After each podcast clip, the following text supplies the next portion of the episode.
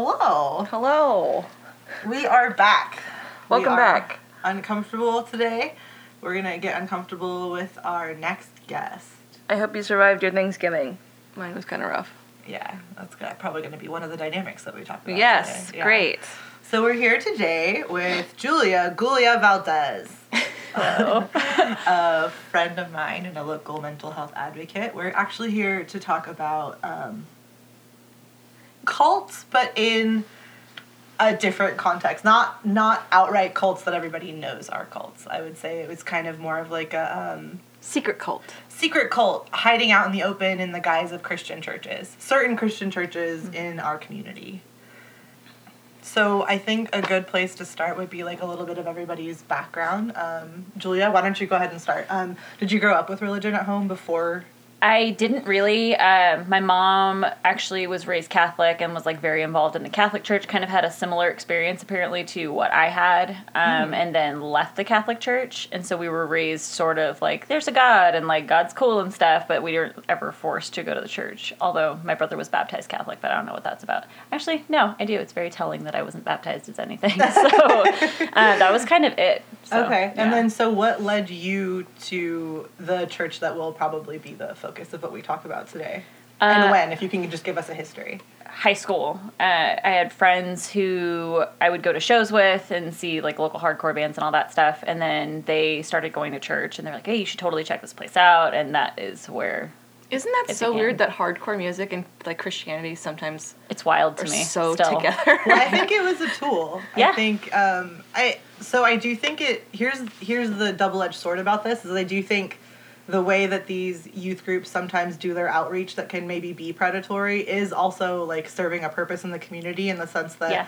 most of the shows that we went to all growing up were at like actually a couple different churches or like community Mm-hmm. Yeah. centers that just like did all ages shows which at the time now that i realize the value of that Mm-hmm. i i do think it was a good thing to have that resource for all age kids but i also Yeah. am wondering now like I fucking knew that. Yeah. Like having that be the place that you go. And Mm-hmm. we even actually used to get told this in youth group of like, don't tell people that you're this, just act this way. Which is Yeah. in its in its in its essence, like, oh, be Christ like. Yeah. Don't like tell people you're like that is definitely the, like the message to go for. But it was told to us in a way that was almost like, don't tell people you're this, just like be great to them and tell them Yeah. that's why you're great. Like And you're a super secret agent and it's just like draw them in and then draw them in and then pounds it was- Jesus on them and it's like really great. Yeah, it was actually definitely a pounce Jesus. It on was 100% a pounds Jesus situation. Yeah. So, what about you, Katie? Did you have a lot of background? So my church? dad is uh, Catholic, although he doesn't go to church. I don't think I've ever seen him go to church.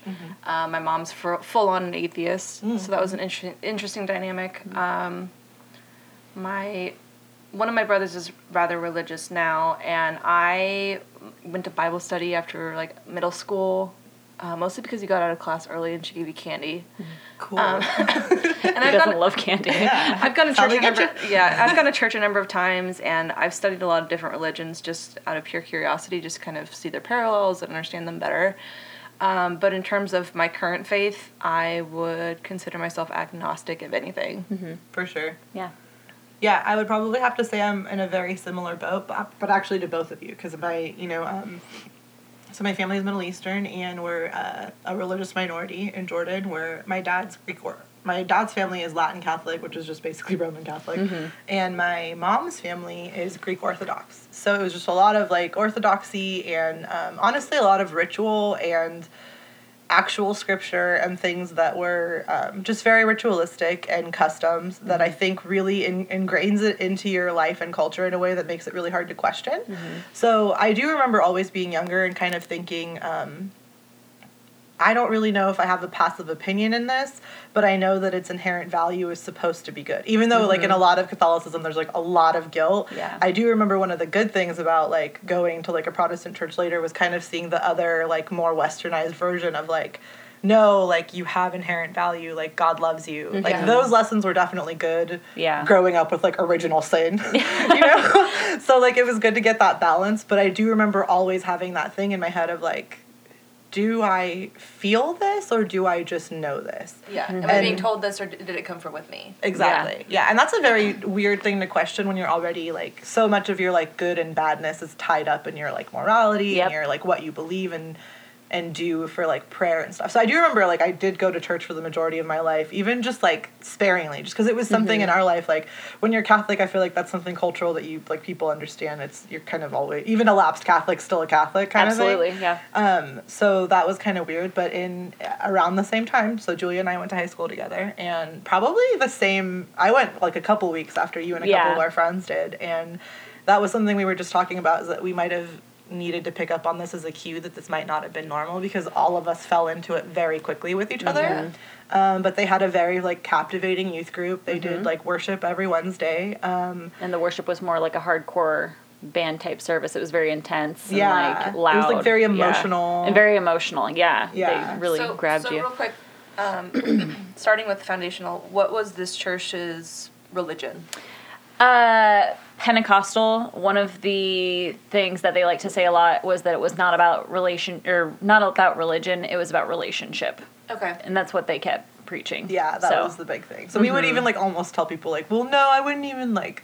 I don't know, like yeah, I guess I'm Christian, but I wouldn't like call myself a Christian because Yeah. it's like more that I love Jesus. And there was like this thing that like mm-hmm. who couldn't love Jesus? He's a nice dude. Like that's yeah. a really good way to get people Yeah. to First of all, it is good because maybe some of them will actually listen and only fixate on the actual scripture, which like if you go through and only read what's read in the Bible, it's a very different fucking book. Yeah. Yeah. Um, but well, especially if you're doing Old Testament or New Testament. oh yeah, Yeah. of course, yeah. Yeah. Vastly different things. completely different. The other red flag also should have been the fact that they were formerly a part of the Assemblies of God churches and then had actually been Oh. kicked out. They got kicked out of. They got kicked of out for being too radical and for like Oh. using prophetic stuff and the Oh. worship and the like speaking in tongues and all that. So, Okay, that's really interesting because uh, my husband's like family's background is actually all completely like Assemblies of God. Like his grandfather actually like was one of the like founding members. Oh, of, like, wow. The ones like up in like Northern California. Which one's Assemblies of God? God. Okay, so the Assemblies of God, officially the the World Assemblies of God Fellowship, is a group of over 144 autonomous, self-governing, associated national groupings of churches, which together form the world's largest Pentecostal denomination. Okay. So they were like Pentecostal, but they weren't crazy, quote unquote. Like they Right. they weren't going too far into that stuff. Yeah. They wanted to be like just enough that people would still come to the so their they're all under the guise of Christianity. It's just how they interpret the Bible differently. Yeah. Or they- Precisely, yeah. They kind of. or the things that they act out from the Bible. Yeah. Yeah. Okay. And there are certain things too, like um, so uh, because I am a little bit more familiar with Assemblies of God, I do know there are certain things that they do do that I would consider like a little bit like more of the extreme. You would think it was more of like these like radical ideas, like the speaking in tongues, and like um, I think there was like God, some some snake stuff. I'm pretty sure Oh, there was snake some snake stuff. stuff because a lot of them were from Arkansas. Like these people came out, yeah, I've never like, seen they the snake came out stuff in like real life. through like the depression, like harvesting Yeah. like fruit as they went as they like moved to Northern California. Like these are like Whoa. OG American assemblies of it's, it's kind of like almost fascinating, right? Yeah. But that also means that like there's a lot that gives me a lot of background to see that to know that our church was too extreme for them, knowing that like they're also still very like open minded and like kind of let anything fly that Yeah. Mm-hmm. that was too radical for them. That should have been a really big red flag. Yeah, and they didn't like. I think they also had an issue with like the hardcore culture that this church or that our church was trying to present to, with like getting the youth kids in from So- that scene. Go ahead. So what were your first? Because I, you know, I I was there for like the first year, but Right. you had a lot more experience with it. So what was? Tell us about like your beginning experience and what you loved about it and what was good about it, and then what kind of made you start to see the like through the curtain maybe. Um, the things that I loved about it, we talked about this earlier, is the fact that like I felt like I belonged for the first time, and I've always I'm very much a Hufflepuff. Like I need, I feel, er, yeah, up until like my 30s, I've felt the need to like be a part of something or be included in something, and so like right away, their whole message of. Um, you know, we accept you as you are. We love t- people with tattoos and piercings. We love loud music, like we're, which is like all the things that I was way We into as a 16 year old. yeah. Yeah, I, You fit that was here. me. Yeah. and Every so 16 year old is a misfit and looking Right? for their people. Yeah. yeah. and so they really grabbed onto that and i was like okay cool this is great and then all of my friends continued to go and we kept going to like events together and shows together and i think being allowed to work in the venue also like kind of Drew us in. yeah drew us in more um And it gave us also you're talking about belonging. I remember Mm-hmm. that like other kids that you didn't know that well that would see you working at like oh like you worked at Club Red like it Mm-hmm. was like this thing it was like of, a cool thing yeah to like do. you had yeah. Mm-hmm. a community for sure. Sorry Yeah. to interrupt you. That's okay. Um, I'm trying to think. So that was about. I think I was a. I was closer to 17 at that point. Um, very soon after I met the person who would eventually become my husband, and which is great. No regrets. Mm-hmm. Yeah, yeah, yeah. um, which, but I the felt silver feel like, lining in this story. yeah, I feel like the more like quote unquote responsibility that I was given, which were actually just like chores and like things that they were making us do to be a part of the youth group, um, are what kept me there. And Yeah. like just because it was like, oh, I'm feeling useful. Oh, I'm enjoying like being able to have this job. Oh, I'm enjoying being able to be a part of whatever. Just kept me there the whole time. Um, I don't think I really even noticed because at the I when I was younger, when I was 15, I tried going to a Christian camp with some of the same friends, and I actually ended up getting into an argument with somebody about homosexuality and the fact that it wasn't a sin. And like I was obviously on the side of homosexuality is fine, whatever. yeah. Um, and then I like going into this church for some reason, I just like let that kind of wash away. And I Yeah. have no explanation for that. That, but that should have been like a red flag. It's like, oh look, my friends are leaving and like the- Oh, losing yeah. these people from my life. But I don't understand why, even though there was nothing hateful involved with that. Yeah. Um, first, I think the first red flag was we. I was working in the church. I lost, or not. I lost. We lost um, our property because of financial issues and all this other stuff. I probably should have let it been a run flag when we were changing our church's name and everything associated with it and putting it into a different bank account and all of that stuff Oh. yeah, was a really should have been a red flag. The fact that the senior pastors were still being able to have their cars paid for, but our checks weren't being paid, and we were like running low on Oh, groceries and not paying our rent on time. issue. Yeah, should have been a red flag. The fact that yeah, all of this stuff, um, but it wasn't. Yeah. I just kind of like when let you're it in go. that deep. Oh yeah, there's no like that's your family, and that was the other thing too is they promoted family. Like this church is your family, and then the way that things go is the order is God first, church, friends, and family. Everything else comes after. So, So it's like if they're your church and your family. Yeah, then- they're everything other than God in exactly, your life. Exactly. Yeah. That's so Did terrifying. they, they did they encourage donations as the church of the church, um, kind of as like the the prosperity gospel thing, where if you donate to the church, Yep. it will come back to you. yes, absolutely. They were all, always about that group. tithe. Yep, even in youth group, which is crazy because like you kids don't have money. Yeah. Like, but you're still I trying to take what like, they got. And it was funny because I remember sitting there kind of wondering what he meant, but I remember there was like a really specific night that we were like at this is youth group it was we were at worship it wasn't like Mm-hmm. sunday morning like where you're dealing with adults these were kids right Yeah. um where he was talking about how like oh he didn't really like have a lot but he had like he had given what he had or whatever which mind you he ran the church he was not tithing to the church he's just Nope. putting it back in his pocket right Yeah.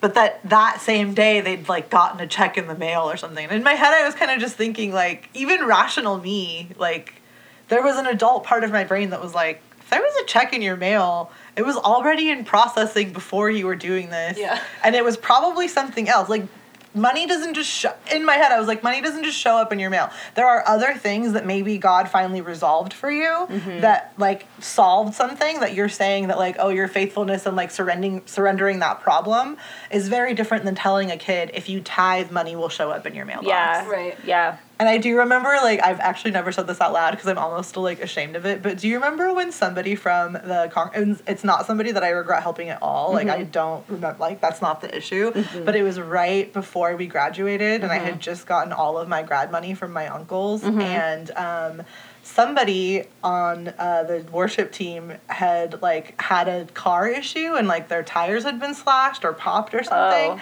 and they were asking for donations and they were like oh this is how much it'll cost to fix it. And i remember like just feeling so like nagging because i had like hundreds and hundreds of dollars in my wallet because i hadn't gone to the bank yet and i remember the amount that he said was the amount that would like get the tires fixed so i just put that whole amount in an envelope and gave it and i remember i don't regret it i don't regret it Yeah. but at the time i remember even after the service he like looked like it was it was the main pastor and i Uh-huh. remember he like kind of like he knew where the envelope had come from somehow. So he like looked at me. Like he was like I could tell that he knew it was me. Mm-hmm. And it was like he was like resizing me up. Like I like might be like a bigger cash cow that like to like focus Oh, more. 100%. You know what I mean? He yeah. was Even though it was very- my grad money, it wasn't yeah it, he was very much and still as far as i can understand still tends to be the same way where it's like if you have something to offer if you're a person of value like to him then you are worth the time. Yeah, and you become you get the responsibility, you get other things to like because as soon as I left um, I had been while I was working, I had been um, doing some uh, kids pastoring and stuff because we lost our children's pastor at the time, and I was in charge of the nursery. I was doing all this other stuff, and it was great, and I loved it. They took that position from me and gave it to somebody else without offering it to me first, even though it was literally what I had been being taught the entire time from the person who was the children's pastor before.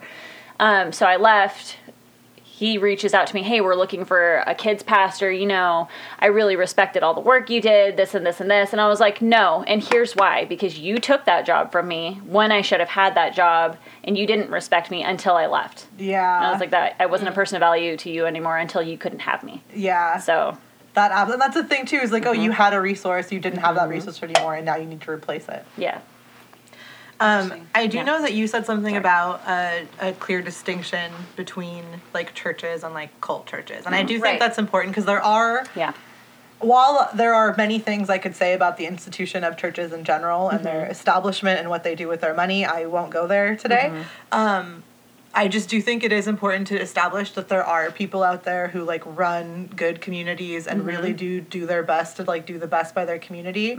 Um, so there are distinctions between like churches and like Yeah. uh, cults posing as churches. I know that you had some notes on those. Yeah, so basically what it comes down to is a legitimate religious church, for Christianity at least, is that God's number one. No question. That's Yeah. it. Bottom line, whatever. And then if you get into the realm of God's number one, but also this thing is at number one with Him or very, very close, um, you're in a cult church for sure. Or if you have it where these two things are number one, God being one of them, and then they go off scripture and kind of make their own rules, you're in a cult church. Yeah. If they use a lot of religious text that's not the Bible. Yeah. So Yeah. if you're here and uh, some dude that's still on Earth is number one with God, you should probably question what you're doing with your life. Mm-hmm. considering that like divine right what is a divine right to rule like um that definitely got debunked by like you know the revolutionary war and all of us realizing that like we shouldn't be living under a like what god king and country is that what it was yeah, pretty much. Definitely applies. So, so what was the the kind of point that you know the straw that broke camel's back for you getting out of this? What was the last thing where it's like, all right, this is obviously not good. Um, I so I I'm trying to think about what year it was. About 2013, decided to have my third kid. Um, at that time, I was doing the work of three other people, like job wise. It was just kind of ridiculous. We were expected to be at every single event. Didn't matter like if you had already been there all day and you were going to be there all night. You were expected to be there. Um, and I was like, I have, I'm about to have too many kids for this. Like, this is just exhausting. Like, I don't, and I'm not being treated well. I'm not being paid for this. Like, it's just stupid. And I don't know what brought me into that, like, beginning awakening at all, um, except for being treated like shit. Like, all the time. Like, anytime I'd bring up, oh, you know, I'm having a hard time dealing, doing this and this and this, well, figure it out. Like, you better figure it out, or otherwise it's going to be your job, basically. And was that kind of universal with everyone who worked for the church? I don't know that it was. Sometimes, like, because sometimes you'd see people being treated way better than other people, especially like the guys seem like they were being treated a lot better. Although I just went to a wedding with a bunch of people who were in the same situation, and like we all kind of agreed that it was bullshit that we, the way we were treated. But um, so, hmm, I I don't remember exactly what led to that point, other than me leaving my job. I left my job, and for some reason, I felt like this weight was lifted off of my shoulders, where it was like, "Bitch, run! Like, Yeah. get out of there! You need to leave." And I was like, you know, I think I really want to take a break. And kind of the more we started to back off, even gently, the more it was like we were being pushed away by the staff and stuff. It's like, oh, if you're not willing to sacrifice your time, because my husband had already had a different job at this point and had to stand up to the senior pastor because he was still treating him like he worked for him when he didn't, and whatever. Um, we just realized, like, you know, this is not okay and it's not respectful of who we are. And so took that step back. And as soon as I, like, completely detached myself, it was like I went into this whole, kind of like unveiling situation where it mm-hmm. was like I just saw the bullshit, mm-hmm. like clear as day, like how they were treating gay people, how they were treating all of us, and just like all the things that they expected us to do and believe, and how it wasn't acceptable for us to like be treated like dogs, mm-hmm. essentially, for their issues. So are they still using kind of the same tactics with youth today to get people into the church, or is it a lot of like you're born into it now, or I'm honestly not sure um, because I have been away for so long. It's been about six years now, um, and I've really tried to like keep myself at a safe distance. yeah. Uh, it doesn't seem like their youth program at, is what it was. I know that they're not, or not no, I don't believe they're running the venue anymore out of the current place because they just couldn't keep it going because the hardcore scene kind of like it didn't die, but it's It changed. it's for waned. sure. Yeah, it's kind of, it's it's out to sea for a little while. Yeah, uh, until but it retrends. exactly. uh, so it doesn't seem as intense as it was before. Okay. Yeah. Interesting. Mm-hmm. So if I, it sounds like you guys were pretty ingrained with it. You worked there. You worshiped there. Yeah. Your That's life how was they there, want you more or to. less. Yeah. Yeah, for and sure. I did kind of start to notice that the more, and I remember even as someone who couldn't commit as much time because I just like I had a very like overprotective parent, but like Thank God though. yeah, honestly, that's the thing too is it did kind of shield me from some of it because it I felt almost not unincluded, but like I felt like I couldn't give as much and that I wasn't going to be as accepted mm-hmm. because I couldn't give them as much time. And I did start to notice that my friends spent more and more and more time there mm-hmm. to the point where because I had moved away for school, it started to creep me out. Where Yeah. like I I started to step back for several reasons and it wasn't mm-hmm. just that but i do remember like um, we were there the couple years leading up to prop 8 and i do Oh, remember God. one day like it coming up and him not really telling us what to think but i remember we were in youth group and him kind of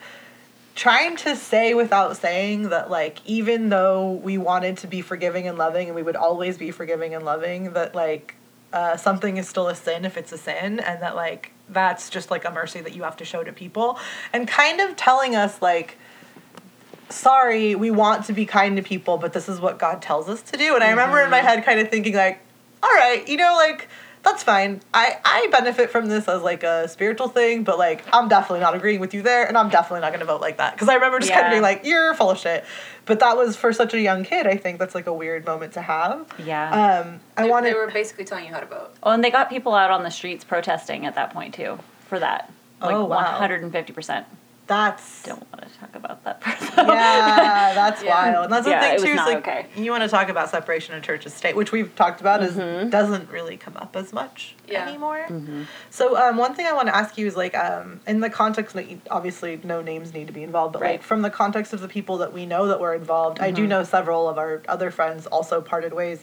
Are there anybody? Is there anybody that stayed that is like still in this specific branch of that church? Um, And yeah, you don't have to. not from not from our days of being there. No, I have friends who still go, but they're like solid, like self-thinking human beings, and they're like they can hold their own. They know Yeah. what's up. Um, I'm not really sure why they stay though. I know other people who go to separate churches that were in that, but that's about it. No Yeah. still involved. Yeah. there were other friends that I knew that you know it's not that they like left the face it's that they just Mm-hmm. found other places People that respect their time and their like well-being. Yeah. yeah, Mhm. and are you know maybe there for the reasons that they say that they're there Exactly. Yeah.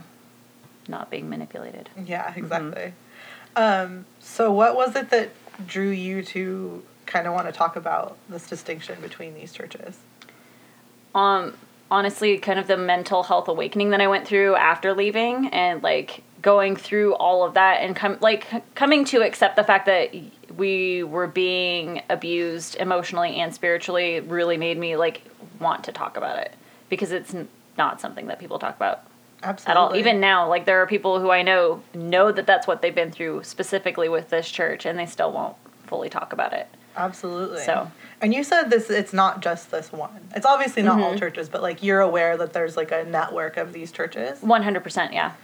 There, uh, there are some churches up in Redding specifically that have a hand in like multiple other places all across the country who like do the conversion therapy schools and they like wow. other stuff that is really hot and heavy in line with what this church was doing. wow So, and I don't, I can't speak for the church that we went to. I don't know if they, I don't believe that they do any like conversion therapy. Obviously, I know where they stand. Yeah, So, for other sure. than that, But they are in connection with.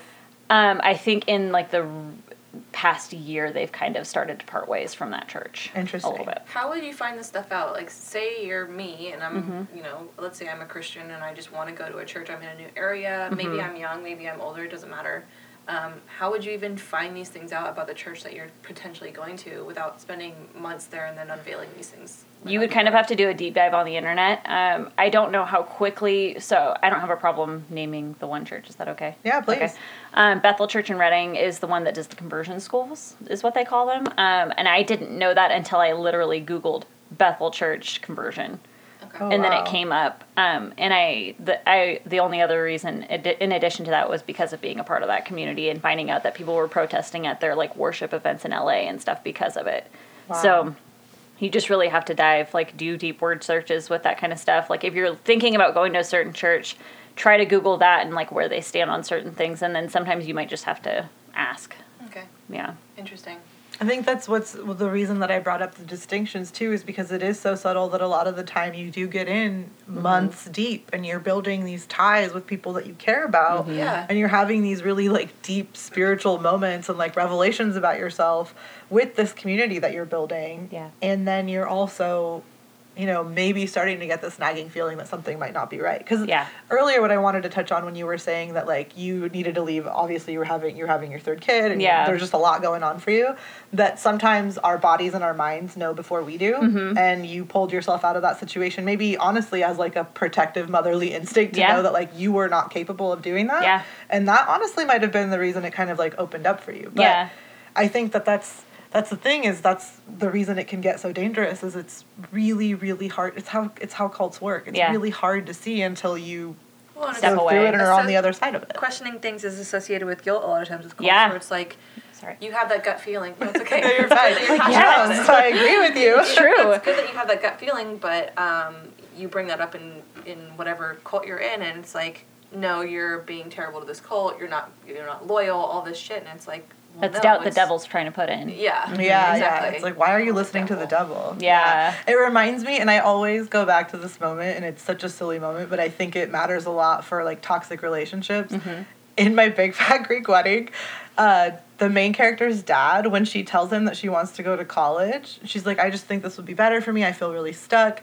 He starts crying and he goes, Why do you want to leave me? Yeah. And then like asks her like why she's doing this to him. Mm-hmm. And I think that that's like a tactic. I've had that tactic done to me from like toxic people in my life. That, Yeah. That's definitely the feeling that you get from the church is like, how could you do this to us? And it's Yeah. not about your agency God. to Yeah. God, to an affront You're- to God. You're Yeah. backsliding is Yeah, what they call it in Christian churches. Is you're backsliding away from God and from your faith, and you're obviously having a crisis. You just need to lean in. hmm yeah. That's a that's a popular. Yeah, dive deeper. Yeah, dive deeper. Push through. There's a lot of just many just love on things I them. could say. Just This is love Yeah, on them is a good one. Yeah, this is fucking. It's so uncomfortable. It really, truly is. Because it works. You see it, It work does. all the time. This It's worked so on scary. me. What- We're- another thing too is like when Julia was talking about wanting to fit in, like this was something, and I'm literally as you were saying that in the kitchen, I just processed for myself why that might have only been a crisis for me after I was like 20 and I had like left the church. I remember for years, like I'm I'm a first generation immigrant. I moved here very young, so I'm mm-hmm. also not an immigrant because I'm very well assimilated. People at home call me foreign. I get called foreign here. It's very hard to feel like you fit in everywhere, like Yeah. anywhere at all, right? Yeah. I didn't realize how much belonging I had gotten from that place. Yeah. I like literally until Julia was saying that in the kitchen, I was like, oh, that like belonging, like I don't know where I fit. Yeah. Like crisis didn't start for me until way later than it starts for a lot of people because I did have that for a couple years. Yeah. And then you're just questioning it because you left this place and you don't know if it was like, you know, you backsliding Yeah. or like your moral fiber or like Even before coming here, I was like checking all my boxes. Like, no, this is something I have been through. This is something that that church was doing. This is real. This, This was a real valid. experience. Yeah, and this is valid.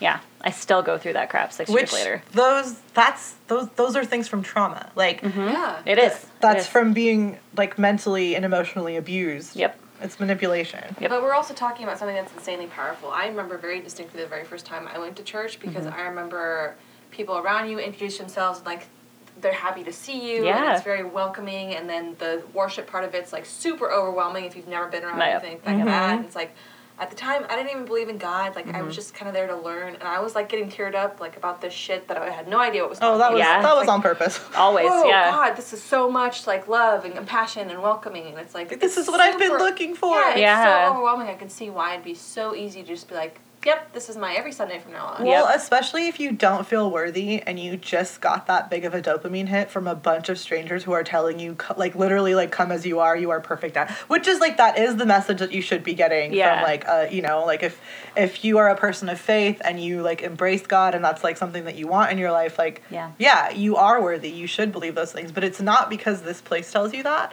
And it's not based off of them telling you that. And it's not contingent upon you just, like, showing up and tithing Yeah. and doing what they tell you because the thing is is a big red flag for me too is somebody telling you that they are the gatekeeper of your relationship with god Mm-hmm. if somebody doesn't embrace the idea that you're like no i'm not backsliding i need some time on my own Yeah. i'm gonna pray at home i'm gonna do my own thing Yeah. somebody who thinks they're the gatekeeper of your relationship with god that's a that's a huge red flag Yeah. And that's something that still we kind of struggle with as well is like um not a major issue, but like my husband's ready to go back to church. Mm-hmm. And I'm like, I don't need that though. I- and I can still feel some of the guilt and some of like the weird, like somebody else is my gatekeeper type of situation where For it's sure. like, well, maybe I do need that though, because like biblically it says this, this, and this. And it's like, no, but that's not, that's also just. that's no, another not thing too is I always try to like remind myself is like yeah a lot of it was ordained but Yeah. like this Bible Mhm. like you can you can go to those Christian bookstores now and like even the version that's like around today wasn't the one that was around when we were born Exactly. they're they're already they go through and change words so slowly that like honestly like I don't know if this is sacrilegious to say but like that Bible it's that's written by man dude it's I feel written the by same man way. I do. I understand the word of God is supposed to be conveyed in that, but that is a book written by power hungry men over Mm-hmm. hundreds of years. And like, if you want to call that valid, that's absolutely fine. I Mm-hmm. do think you and your relationship with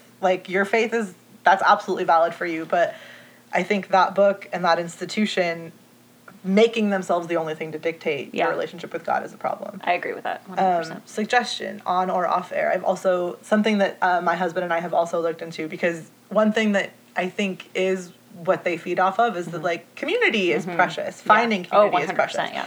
Um, there is a place that we saw downtown that is like a Unitarian. It's like a Oh, cool. Mm-hmm. Universalist Unitarian church, which is basically like.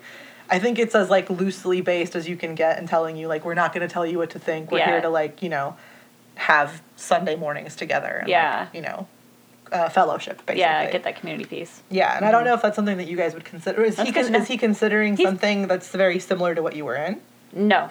I mean, he's he is open, but he also sees the major issues in like the that type of church or whatever, and he's like, I don't want to go go someplace that is going to try to teach our kids that they can't love some, who they want to love or who they do love. Like, that's just not okay. And like certain there are certain things he's like really specific about, but he's having a hard time finding that. So that's good to know about that. Yeah, which I think that that is what's interesting. Is I Mm-hmm. uh, what's important for this is like really laying out for yourself what are the things that you're looking for Mm-hmm. in finding this for yourself again, and does this check all your boxes, or are Mm-hmm. you like making it check your boxes because it like it feels more comforting to have Right. this? So it, it sounds to me like you're still very much Christian. Like Um, I it's complicated. I Um, still have faith. I have yeah, I have extremely strong faith. I can't deny the things that I've experienced, like in my life and like my connection to God, whatever God looks like.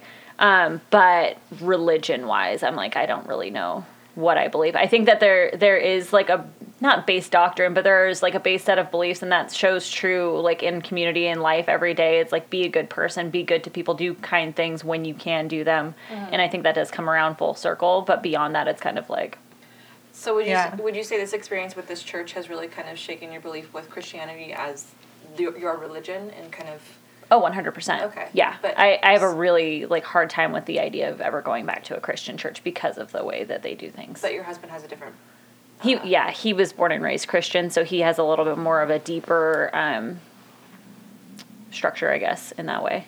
I think that's also hard to navigate too when um, you do want to find a solution together in your Mm-hmm. household and um, I feel like my partner and I kind of we have a similar struggle in the sense that I think you and I believe very similarly. Yeah. And um, one thing that I, I don't think he would probably admit to him well no he would I, he he fixates a lot on his problems with what his experiences were growing up which Yeah. were like very and like horrible but at the same time um, he definitely knows that he loves like like the dogma of it like the Yeah. ritual of it the belief system of it I, Yeah. that, that definitely holds a lot of value for him and he is a very ritualistic person so i think one of his struggles with it is kind of finding a way to fill that void Yeah. without knowing how to label it when all of these other people have set up these institutions that technically do make it look easier like Yeah. they've, they've done all the hard work for you Mm-hmm. they've told you like hey we'll, we'll guide you through this we're your community we'll like Yeah. don't even worry about it just show up right Mm-hmm. and it makes it really hard to find a replacement for that that doesn't you know set those alarm bells ringing Mm-hmm. Absolutely. So, with this church that you left, were there certain things that like really stand out in your mind of what happened to you guys that were just like obviously now it's like super unacceptable? Yes. Uh, I will start with when my husband and I started dating. Um, at certain points, they would use the guise of accountability, where you're supposed to be reporting to, essentially, to a youth leader or whatever about your life and your relationships and decisions that you're making. Uh, and in that Like situation, your relationship counselor? basically, but you're uh, in high school and you haven't given How consent old are these youth Yeah. pastors? uh, the youth youth counselors. Pastor. they shoot, were between I'm like trying- 19 and like 27 So it's the At blind least, leading yeah, the there's blind. yeah, pretty much. Um, the one unqualified the Yes. main i want to say the main we were reporting to basically the main youth pastor at the time who is now the senior pastor of that church Okay. Um, who is the son of the original senior pastor of the Ah, church that's another question I was there it is. is ask, is yeah does he get it's so much nepotism Yes. It's um, it's wild it's pretty crazy. it's like a legacy it really is. Um, so we would have to, like, he'd want to talk to us about whatever, and so you have to go into the office and discuss these things with this dude. And he would, like, at one point had very blatantly told us that we needed to be on a break. Um, for whatever reason, you guys can't date for three months, blah, blah, blah. We, i remember that yeah, it was some bullshit. Um, well i remember we both- didn't. I remember all of us kind of being like well if both of you don't want it why are you doing it Yeah, kind it- of realizing And it, yeah, like I don't know why I allowed them, obviously, to do that, but we were just like, yeah, okay, and like, I think we did it for like a week, and then it was like, nah, this isn't working, and then I miss um, you. Okay, I miss you too. Goodbye. yeah, exactly, and um, in that same situation, I was approached during a show night by the scene or by the youth pastor, and he told me, um, you know, God told me that you guys are having sex and you're not married and it's not unacceptable. And I confirmed with your boyfriend that you're having sex, so I need you to admit to me that you did. And I was like, no, because that's absolutely not true, and you're lying about it. which is an interrogation tactic Yes, and he just looked at me and like walked away. That was the end of the conversation. Oh, Not really his business. It is none of his business. It's nobody's Like, business even except if for mine you and were, my now husband's. Yeah. Yeah. yeah. And God, for that matter. Yeah, and so like I w- obviously went to my boyfriend at the time and was like, "Yo, this is what you just said," and he's like, "That's fucking bullshit," because I would And never in a million years tell him that. Like, never would have told him that. And Oh um, so that was one situation. When it, did he apologize oh no, God no. oh Um, Okay. I'm gonna lead up to that though. The the only apology I ever did get, which ended up being many years later. So, jump ahead a little bit. I end up getting pregnant before being married. Senior pastor pulls up us up in front of the church on a Sunday morning and basically presents our sin to the church, and is like. We understand that what they did is unacceptable, but we're going to love them through it. And as they continue to try to make good decisions in their lives. Meanwhile, they're also going through something where they just found out that their choir director is gay, but that's this big old thing for them. And like, they're just like, they don't know what they're doing with their lives because it's just a whole because hot the shit person thing. is living their life next to them. yeah, exactly. cool Um, and so How old were you at that time? I was nine. No, I was twenty. Yeah, twenty at that point. Um, Unfucking believable. I know. They pulled us into the office. He, the senior pastor, fully tried to emotionally manipulate me about it and like make me feel guilt for what I had done and like, oh, all these little kids and all these young youth children who are looking up to you and now you've done this thing. And it's like, how how could you do that to them? oh It was some- my. And Bull. you and your husband had been together for like four years at this point. We had been together three years, and then we ended up. We made the decision to get married, even though they were kind of trying to push it. My parents weren't trying to push it at all. yeah but i remember But- it was you you Yeah, want- we made. obviously, Yeah, you we always knew you wanted to get exactly. We had always known we were just too young to get married, and so we just didn't. Um, we made the decision. We got married. We had a fucking rough couple years after that, but anyway, you were we were babies. We had no financial stability, whatever. Yeah. Um, but I think right before I ended up leaving my job in 2013, um, we're in a staff meeting, and the guy who had been the youth leader and is now the senior pastor, or the youth, whatever, uh, he's talking about something. We're joke, everybody's joking in this staff meeting, and he makes some comment, some joke about, yeah, like when we used to pull people up in front of the church and talk about their sin, and stops and looks at me and goes, I'm so sorry He's like, I'm so sorry for that. Like, that was so messed up and we shouldn't have done it. That was the only apology I ever got for any of the manipulation that we went through. Every, everything else was one of those, like, oh, I'm sorry that you feel that way.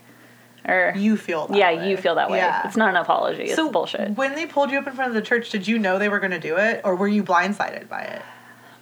I think we were blindsided. Oh, I think. wow. I, I tried to block a lot of Yeah, that yeah, stuff out, so I can't really vividly No, remember, but the I'm thing pretty too, sure. Is like it doesn't matter if these are things that happen in benign social situations. These these are traumatic experiences. Yeah. Like you don't do this to people. Yeah, and then I remember somebody approaching me in the parking lot after that who was like trying to be quote unquote nice or whatever, but then they kept referring to my child, my unborn child, as a mistake. yeah, that bitch. So, Oh yeah. my god. Mm-hmm, mm-hmm, mm-hmm. Do you think that these cult leaders know how manipulative they're being, or do you think that they're just like Well, yes, one hundred and fifty percent. I think. They Okay. know. Okay. Be, at least in that situation, I think he knows. like what is their end game? Like what is their end game? Just to just to use and abuse people and then dump them. Yeah, make any as much Money, money, money, as they money, can off of people before they run away. Money, money, money. So, because especially this guy in particular will only bring people into his inner circle um, if he knows that they have something to offer him. If you can play an instrument really well, or if you have some kind of audio visual knowledge, or if you can do a job really well for him, then he will be close to you and he'll allow you to come into his Yeah. home and whatever. talent to mine for free. Yeah. all of that non-taxed stuff. Yeah. Which then somehow that's the thing too is um the the wild like blessings quote unquote that befall these people that like have untaxed income who like okay I really I'm not gonna call it out by name but um last holiday season uh, our in-laws asked us to go with them to their church and um it is what I would probably like think that like Joel Osteen would like feel really at home at. It's a mega church. It's massive. There are several entrances. There are several parking lots. There's like there like several different like bathrooms and different wings. There's like more than one daycare center. It's a massive, massive place. Um, it's like their special um, holiday service, right? So the place is packed. There are greeters everywhere who are like actually kind of aggressive because um, so his parents are like very like probably like prominent people in the church, which is like another reason I'm not gonna name it. But um they I think because they're well known when we were walking with them, they were being kind of like aggressive about how we were like being greeted to the point where like I had I had my hand like my arm through my husband's arm and then my other hand was in my pocket because it was cold. And they waited for us both to take our hands out of our pockets to force us to shake hands with them Yeah. as we were walking by, even though we like said Merry Christmas and walked by and all that, whatever. That's not my point. That was already weird. We go in, there's like a an acrobat, like a, a person on I don't even know. Silks? It's, yeah, a person on silks. Um, a person literally At doing church. Mhm, an acrobat Whoa. like on a swing, who was like doing acts the whole time that there were like um, song performances and like you know they would do like little like pageant Oh, this scenes is and Cirque stuff. du God. I got it. I just want you to know that. Oh, Cirque du Sagad is literally the most accurate thing I could have. I'm going to use that as a blog post title. Thank I'm you very much. that was so. Because you can't imagine, dude. That was what was blowing my mind. Is mm-hmm. everything that was happening? Is That I was like, so out of place. It Yeah. was, and the thing is, is like as someone who grew up in a Catholic church, my thing was I uh-huh. try to be as open minded as possible. And in my head, I'm thinking if that's that way that that girl wanted to like share her love for God, and she was, she was like a gymnast that went to that church, like uh-huh. cool. She did an amazing job. That wasn't the point. The point was like them choreographing it into like the solemn spirituality of the other scenes was just strange to me. It was it was strange to me that it wasn't like an ex like an exhibition that she gave as like, hey, we have this performer who's doing this. And, like she's really excited to show us this. Like she's so talented, which she mm-hmm. was. She was incredible. But it was part of the like like ambiance of the entire thing. And then there's these little video clips in between of the family like being funny at home, which is just like gaudy, huge mansion with like three backyards. I don't even, it's ridiculous. And this beautiful, wholesome family, like all dressed in matching outfits. And the sermon might have been like maybe 10 minutes long, and Mm-hmm. everything else were like other segments telling you. But it felt like I was in an infomercial because all of it was segments telling you about the different programs that you should either participate in or support. Like their, their missionary Damn. programs, their community centers, um, what they've done with their resources, the things that they've built, and then the like grand finale of like all of the dudes with like the tithing baskets coming out, which was there were so many baskets, there were so many people, and it, I just couldn't help but think of that scene when we like not to segue, but um, righteous the righteous gemstones just came out on, on HBO, and it's about uh, like an evangelical like TV family basically that um, are like TV pastors. And um, it's Danny McBride and Danny Goodman and um, John Goodman, sorry, and um, Adam DeVine, and they're hilarious. But they're running a mega church, and it like basically shows the exact same scene where it shows like a montage of all of the tithing plates being collected and like being taken back to this vault in the back of the church. I'm like, that's all I could think of while I was looking at it. Yeah. Wow. And those are the places that bankroll so many other places that are like their or like Yeah. other churches that they work. That's the thing is they become national networks. That's what I think that's what you were talking about with Yeah. this Bethel place. That like the reason the church we went to growing up had these resources was because all these like youth groups and youth leaders would literally do tours and like go around. Like I remember there were people who were like on circuits basically. Yeah. And they still are to this day. They still do all of that kind of stuff. those same people? Uh-huh. A lot of them. Um, thankfully, there are some who have left. Specifically, this one guy that I follow on Twitter, who was a really big part of like the Bethel movement and stuff. He realized like how whitewashed they were and how homophobic they were, and like all the things they were doing. And so he's very like open and like this is what this is what that bull crap is about all that stuff. But yeah, it's it's You know See, that's good too. Sorry to completely transition, but you know who we haven't heard from in a while is the Westboro Baptist Church. It's because Yeah. most oh. of their members left them. Thank God. Yeah, but I remember What's for a long that? time there, they were just like at everything that could mm-hmm. possibly be protested, they were there. Well, I think they started to realize that um, even the Messages publicity they working. were, yeah, the publicity they were. This is I love him so much for this. Is, is it Nick Grohl, uh, from uh, from Foo Fighters? Oh yeah, yeah. he talks about like um, there's all Oh, those Dave Grohl. Dave Grohl, Nick, Nick Kroll. Dave Nick Grohl. Grohl, yeah, all of my favorite people.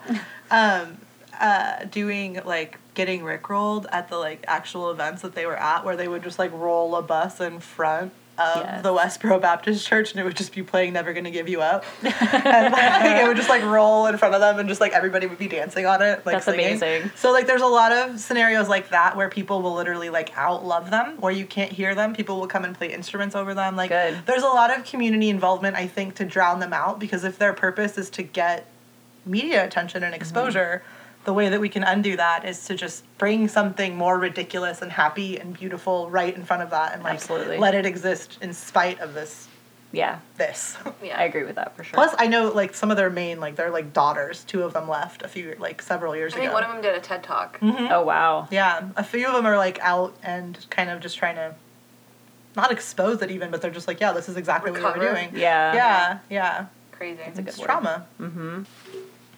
So, what are um, some red flags that you would consider to be like general, like rules of thumb to look for if you're looking for a church? Other than trusting your gut. Uh, honestly, any church that uh, responds to this, not responds, refers to themselves uh, more as a family, or like really tries to play up the whole family vibe, like, oh, we're just a family, we're just such a tight knit community, we're a family, and all that stuff. I'm really wary of that. Um, any church that is pushing the tithe situation extremely heavily, like, I would way watch out for that. Uh, churches that have uh, mega youth programs. Obviously, youth programs are great. I'm a mom of four. I think that that kind of stuff is important, but just be very cautious about what you're letting your kids be a part of. I guess um, pay attention to anything where they're trying to like harp on accountability for your own kids. I guess that's a good one. They're having a 19 year old delve into a relationship with between 16 year olds. Yeah, if their youth leaders are trying to tell your kids who they can and cannot date, red flag. Yeah. Another thing is too, like I'm just realizing now that like none of our parents were involved. Yeah. And it was very much about like kind of like isolating you from that and like Uh huh. But the people trust- who were in the youth, I mean, some of them did have parents that went to the regular church, and they had even more accountability because everybody was watching them. Yeah. But like, as someone whose parents like weren't involved in that, there was no way for my mom to like ask questions to somebody or like there Well, was no yeah. guidance for But that. you, you you trust that a church is going to take care of your kids. You Like, do. and you're trying to let your how a kids lot have those of experiences. Yeah. But yeah, my my parents have said that because of how deep in we were at the time, they knew we wouldn't hear it, and that's why they didn't say anything. Ah. But I was like, but you're also my parents, yeah, so I like, wonder. So real quick, you obviously stopped going to this church well before you. Mm-hmm. Uh, di- was there any point where you felt the need or like had the inkling to maybe reach out to Julia and say something about it? Or I- was it like too? that Risky. The, it's it felt risky because another thing too about like wanting to belong and like wanting your friends to not be upset with you is like I already had lost friends from this. Julia is actually the only friend I haven't lost from this. Like there was a person who I was very very close to who like immediately like cut ties with me because like she considered me a moral corruption because she couldn't handle her own shit. Like I'm not even gonna go Is there. she still part of the church? Or I don't know. Was she still part of the church? um and that's like at the time the she church, was but she was actually even leaving like that specific church and she was going somewhere else but she was she just in general now that i have a lot of space from that person i realized that like one thing as i i loved her a lot i still love her a lot but she was by default a very incredibly judgmental person. So i realize now i feel like you know who i'm talking about.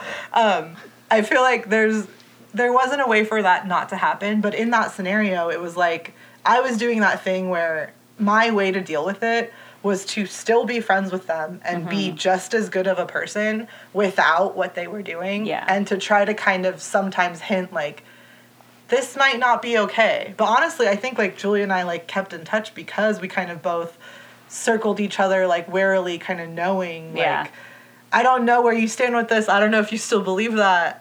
I'm definitely the same person I was, but I don't want to offend. Like, and I still love you. yeah, and there's so much like there is love there, but I don't want to like I don't want to make you like fly away like everybody else did. That's the thing too is like when they take your friends with them. Mm-hmm. Yeah. When that cult takes your friends with them, like the people that are left there, like are you going to confront them or are you going to just like make sure they don't leave? Especially when you're like I was I was always young. It was funny because you were always older for our age for our grade, and I was always younger. So like at this time I was like. 17 turning 18 like i was like a baby we were all babies Mm-hmm. Yeah. Yeah. so at that point, I remember that person definitely made me that that person was the final straw for me because I was like, oh, if if that's your judgment from that and your role isn't to like step closer and help me, which is what Julia did, even in the sense that like we weren't very close, but she always made sure that I like knew she was there, mm-hmm. and that was something that like I like realized very early on. I was like, oh, the only person who gets this is Julia because like everybody else for them it was like a judgment mm-hmm. and a, a, a group and an inclusion. And it mm-hmm. was blinding for them to see that like they were doing this to their friends. Yeah. so it was kind of you it's hard for you to speak up at that point I It's was- almost like they're too deep into it. They, it wouldn't matter. If it, it was what your parents were saying it's like precisely. it, why are you gonna jump it's like all right like i'll be here when you're ready but like i'm not gonna fuck with you now like I hate to relate it to this, but it's just like MLMs. it, Mhm. it is 100% like that, yeah. because they're both cults And I was fortunate enough in the beginning, or like when I was leaving as well, that other people I had looked up to and respected had started to leave because of the same reasons, but not like blatantly. And so we left, but I also didn't realize that we left like a wake too, because Yeah. I've had it brought to my attention recently where there were like kids that were youth kids who are now adults who were like, yeah, we felt kind of abandoned like when all that happened, but now we kind of see what was going on. oh It's like, yeah oh, that so sucks. You, you've been able to talk to other people who have been part of this church and be like, yeah, I was full on cult. A little bit. Okay. A little bit. Some people aren't as receptive to it, or they're like, yeah. Yeah. it was messed up, but I wouldn't say it's a cult. I'm like, oh, you should listen to Jonathan Van Ness's podcast about cults because then you would hear cult. all about it. It's a cult. That's literally where my awakening was like, oh shit, like that was a cult. Like, yeah, yeah, We should. We'll link that episode too because that's um, interesting. I would love to hear that because I think that's the thing is, uh, even in the past couple years that I've like started to go to therapy and like really analyze some situations in my life, and even me like throwing the word trauma around this episode. One thing that I've learned is like so much of our experiences are are voided and invalidated by our verbiage around them. So you not willing to call it a cult because you didn't have to like move somewhere and like live in like a van Wear all the same and like grow Get your hair tattoo. out. Yeah. Yeah. Just because you didn't have to do all that, it doesn't mean that it wasn't a cult. Yeah. Just because you didn't have bruises, it doesn't mean it wasn't abuse. It, Yep. There's all of these things that are like we get taught to minimalize all of our own suffering and all of our own instincts, even though our instincts are. How many times have your instincts been wrong about somebody? Very, very infrequently. like I, exactly, that's the yeah. thing too is like and i feel like the more like the more you practice it the more you realize that like that gut instinct shouldn't be the whole thing that you go off of but definitely start listening there and Mm-hmm. Yeah. it's hard to follow when you're that young but I'm pretty sure one of our first episodes we talked so much about how to trust our gut and how important that is and how much it, it tells you way more than you could ever fathom mm-hmm. because Yeah. your subconscious is picking up on so many other cues. so many Yeah. things that you don't even notice that you're picking up on Yeah, and I, I consider myself to be like fairly sensitive as start far as that stuff goes. And like you, I'm like I'm hardly ever wrong about somebody else. But like during all that, it was kind of like oh I'll like brush it aside because this is somebody I love and respect. And there's or a bunch of guilt being thrown at Yeah, you. and there's guilt in here, and yeah, and guilt is honestly one of it's such a great way to create doubt yeah, because that's another thing too that i'm like even navigating in like other situations in my life right now is like how much i'm listening to myself versus listening to what other people are telling me i'm doing or saying or like you know it's it's very hard to do that if it's like your whole community especially exactly, yeah. so kind of what drew me to talk to you about this was um, that you had been writing a blog post about um, Yeah. About cults and christian churches and maybe the distinction between the two? Uh, so the blog itself started out as an open letter to my kids about mental health because it was never discussed when I was a kid, and I know for a fact now that there are certain things in my family and whatever, and I've dealt like heavily with depression and anxiety and everything else. So I wanted to be able to talk about that openly and free, and like this is a huge part of my mental health story because, like you said, just because people won't use the word trauma or won't use the word abuse with this necessarily because they're uncomfortable with it or whatever for whatever reason, that's literally what I have been through absolutely um, and I'm trying to bring light to that. So Yeah, great. absolutely. So that's um, I'm gonna by the time this episode goes up, we'll also have a link to that blog because that was something that we also really wanted to touch on. I think that's a really important topic, and um, like all other things that we talk about on here, I think this was just something that really drew my attention because I think it applies to way more people than want to admit it. Because I mean, Yeah. even in during this episode, I feel like Katie, your experience with it might not be firsthand, but you've even been to a place where you were like, oh yeah, this worship was like a little extreme for Yeah. me. And yeah, but I think that's kind of universal for churches. I think that's just Mm-hmm. kind of their niches. Uh, with the exception of Catholic Church, Mm-hmm. God, that was painful. I've been to a Catholic service and it was like, Did you fall asleep? stand up, sit down. No, because you have to stand up every five fucking seconds. yeah, it's so funny because I remember like because uh, like my family is like practicing and like um everybody kind of like there's you know there's still baptisms there's still weddings all these things. Going to church now with my family is such a fucking relief because because I'm just like I can take everything for what it is. All of these people, they have they have created this institution. They have the histories of these saints. Yeah. This place is like gold gilded and covered in candle wax They're and paintings. undoubtedly beautiful. Every Yeah, church is gorgeous. so gorgeous. Exactly, and then it, there's there's so much more there for me to like break down mentally, and mm-hmm. honestly, for me, like there's a lot that I can disagree with, like historically about the church, but at the same time, like when I'm there with my family and I remember all of the different experiences I've mm-hmm. had, I realize this is the aftermath product of what the like happened when all of these other cult churches fixed themselves and had other factions, right? Yeah. Because these churches had the same problems, absolutely. Yeah. absolutely. But they've now reached a place where they're like, no, we're creating community for people. It's mm-hmm. ritualistic. You're going to stand up and sit down. You might be a little bored, but we're not going to tell you to sell your house. Our And piano player doesn't sing on key. yeah, yeah and it's totally fine. It's, it's fine. It's, don't take out a second mortgage Yeah, don't take out a second to mortgage. be able to help us with our building fund. we will not bring you up to the front to call you out on your sin. Like there's there's just like a lot that um, you almost like take gratitude in because like um, Yeah, yeah, it's not like my it's not my jams, but um Yeah, We'll there's a lot of good that comes from than there. legitimate Yeah. Mm-hmm. churches too. You know, there's a lot of charity and welcoming and giving, and it's awesome. And Yeah. that's I, I absolutely support that. I, Mhm. I Absolutely. absolutely when it delves into this like using of people as a means, Yeah, exactly. That's where yeah, like- that's where for the me the issue is. defining line is the like um the exploit like if your if your help comes with conditions, Mm-hmm. yeah. that's not really The romantic in 100%, me yeah. wants to believe that a lot of cults um, had very good intentions with the development and like beginning stages of their cults, and then Mm-hmm. they just had greed take over, Mhm. And it just became something insane. a lot of the time it's one person, dude. Yeah. And Yeah. honestly, like let's look at history. Like most of the time, it do- it takes one person Mm-hmm. Right. to literally tear down generations of progress. Like I'm not gonna make any other examples, but I think we know who I'm talking about. Yeah. Yeah. It's crazy. Yeah. Mhm. So I think in those contexts, it, it Check gets yourself. more- Yeah. Check yourself. If you're thinking about world domination, maybe no. Maybe- maybe maybe not that. Maybe just like pick up a hobby. Stay in your lane. Yeah, Mm-hmm. get a dog. Get a dog Yeah. and tell him what to do. Yeah. Start a cult that just gets all of the shelter dogs and just. Oh my god. I would gladly be a part of You know that what? cult No, in a heartbeat. That's that's gonna be our next community meeting. We're gonna plan this cult. Let's do it. if you'd like to donate money to our noble cause, Set up a GoFundMe. Church, Yes. Church of Dog. Church of Dog. On that note, but um, We love you guys. Thank you for listening. Bye. bye. Bye.